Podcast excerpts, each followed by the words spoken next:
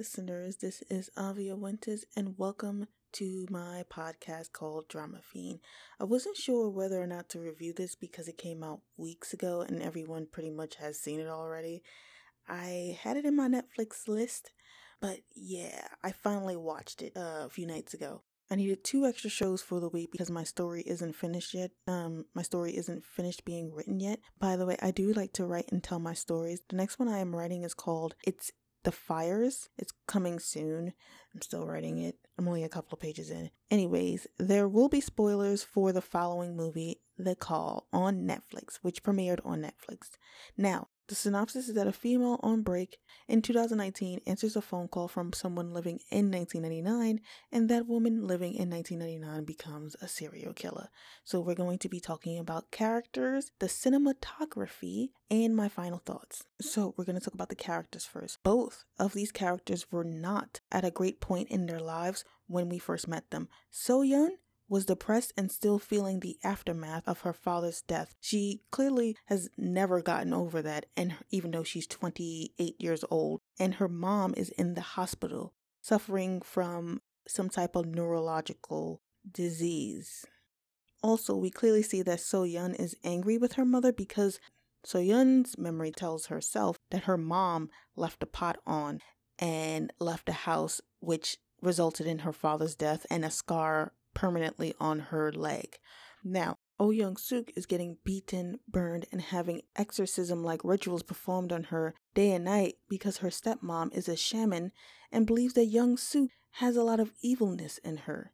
And here I initially thought that the stepmom was the evildoer, but there were certain scenes and expressions Young Suk, Oh Young Suk, kept showing that made me think she'd go mad eventually, especially when So Young started hanging out with her family more. I wanted to believe that Oh Young Suk was a good one. I also fell in love with the actress though. Oh Young Suk kind of snapped. I would have thought that the stepmom was the reason for her becoming this way. Uh, if we didn't get a glimpse of what the stepmom saw when she was trying to um, exorcise Oh Young Suk or whatever shamans do. Her mother, her stepmother said that Oh Young Suk had died several times, meaning that she was supposed to die, I'm guessing. But because So Yun was forced to help Oh Young Suk, that her death was told differently and multiple times, which is strange though, because when is she gonna die? In the second film? Next is the cinematography. What I really loved about this movie was the cinematography. The story was great, but the cinematography was amazing. The transitioning of Soyun's life changing was brilliantly done. I think my favorite was when her dad disappeared. It was more dramatic than the other transitions we saw beforehand, uh, which was only one or two. I thought it was really cool how we'd see the dad disappearing piece by piece the way he did.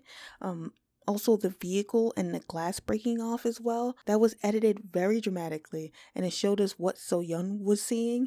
And in her perspective, how we basically went in first person, and then we saw the glass go past her and see her facial expression and how she was reacting to seeing everything disappear before her. I like seeing the visuals of her surroundings changing. The next one is when Oh Young Suk saved So Yun's dad from being burned, and that first transition happened. You could see a change in So Yun's colors and the way she dressed. Soyeon wore dark colored clothing like gray and black. Now she had grown up happy with no loss in her family. She was suddenly wearing, not suddenly, but suddenly for us, but it's been years. So she was wearing pink color nail polish and colors like orange and yellow and more bright colors. I like the subtle things that helps tell the story without telling us, but showing us. Very brilliant. I mean, this is small, but I actually really enjoyed it. So, lastly, my final thoughts.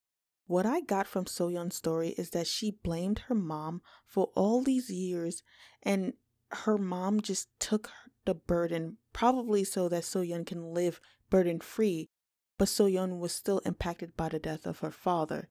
You can see it by the way she was treating her mom at the hospital when she asked her, Do you think you deserve to be buried next to dad after, you know, especially after what she did? She caused his death and it was eating her mother alive, which is why her mother needed some kind of brain surgery, which the doctor was saying that if she if they move over a couple of centimeters to the right or the left, then, you know, it's ruined. Like she's going to be ruined. It's not great.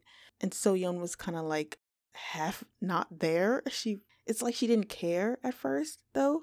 But anyway, I noticed that when her father came back to life after the first transition, when uh, Oh Young Suk saved her dad, So Yun saw him in the garden. She wept for him because he originally had died. And you know, she misses him, but she only had shock on her face when she saw her mother because she couldn't believe her mother was there in front of her at the house. It was then clear to me that she wasn't really close to her mother at all, even though there was that scene in the hospital. She resented her, but she wasn't really close with her mother since bef- even before the accident, her dad's demise. Even with the flashbacks, So Yun would play with her father and be with her dad while her mother was off to the side. Well, it's not a flashback, it was actually Oh Young Suk seeing this her mother would be off to the side painting her nails and stuff. And I applaud her mother because she fought Oh Young Suk off.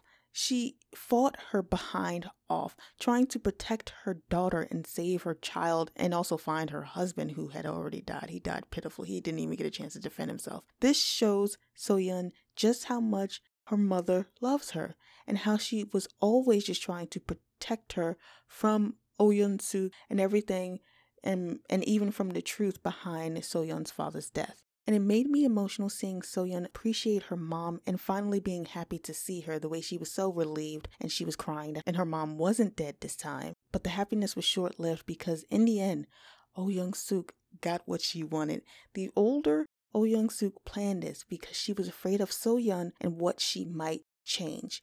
And now, since Oh Young Suk was one step ahead of her, So Yun is now living in Young Suk's basement. I don't always want a good ending, and I'm kind of happy Young Suk won in a sense. I mean, she's not in her right mind, but I fell in love with this actress. She's only had about four projects. Her name is Jeon Jong-seo. I will make it my life's goal to watch what she's been in already, which is only a total of four projects, three movies, and one show that's coming up called Money Heist, the Korean version of the Spain drama. But also Park Shin-hye. I used to think she was a terrible actor. This is like 10 years ago, but she's been improving since then and um she did very well. I got emotional when she was crying about her mother and also her father. So, well done to both of these actresses. Anyway, this movie was really good and entertaining. That is all I have for you tonight. Until now, it's been Avia Winters. Stay safe out there, everyone. Laters.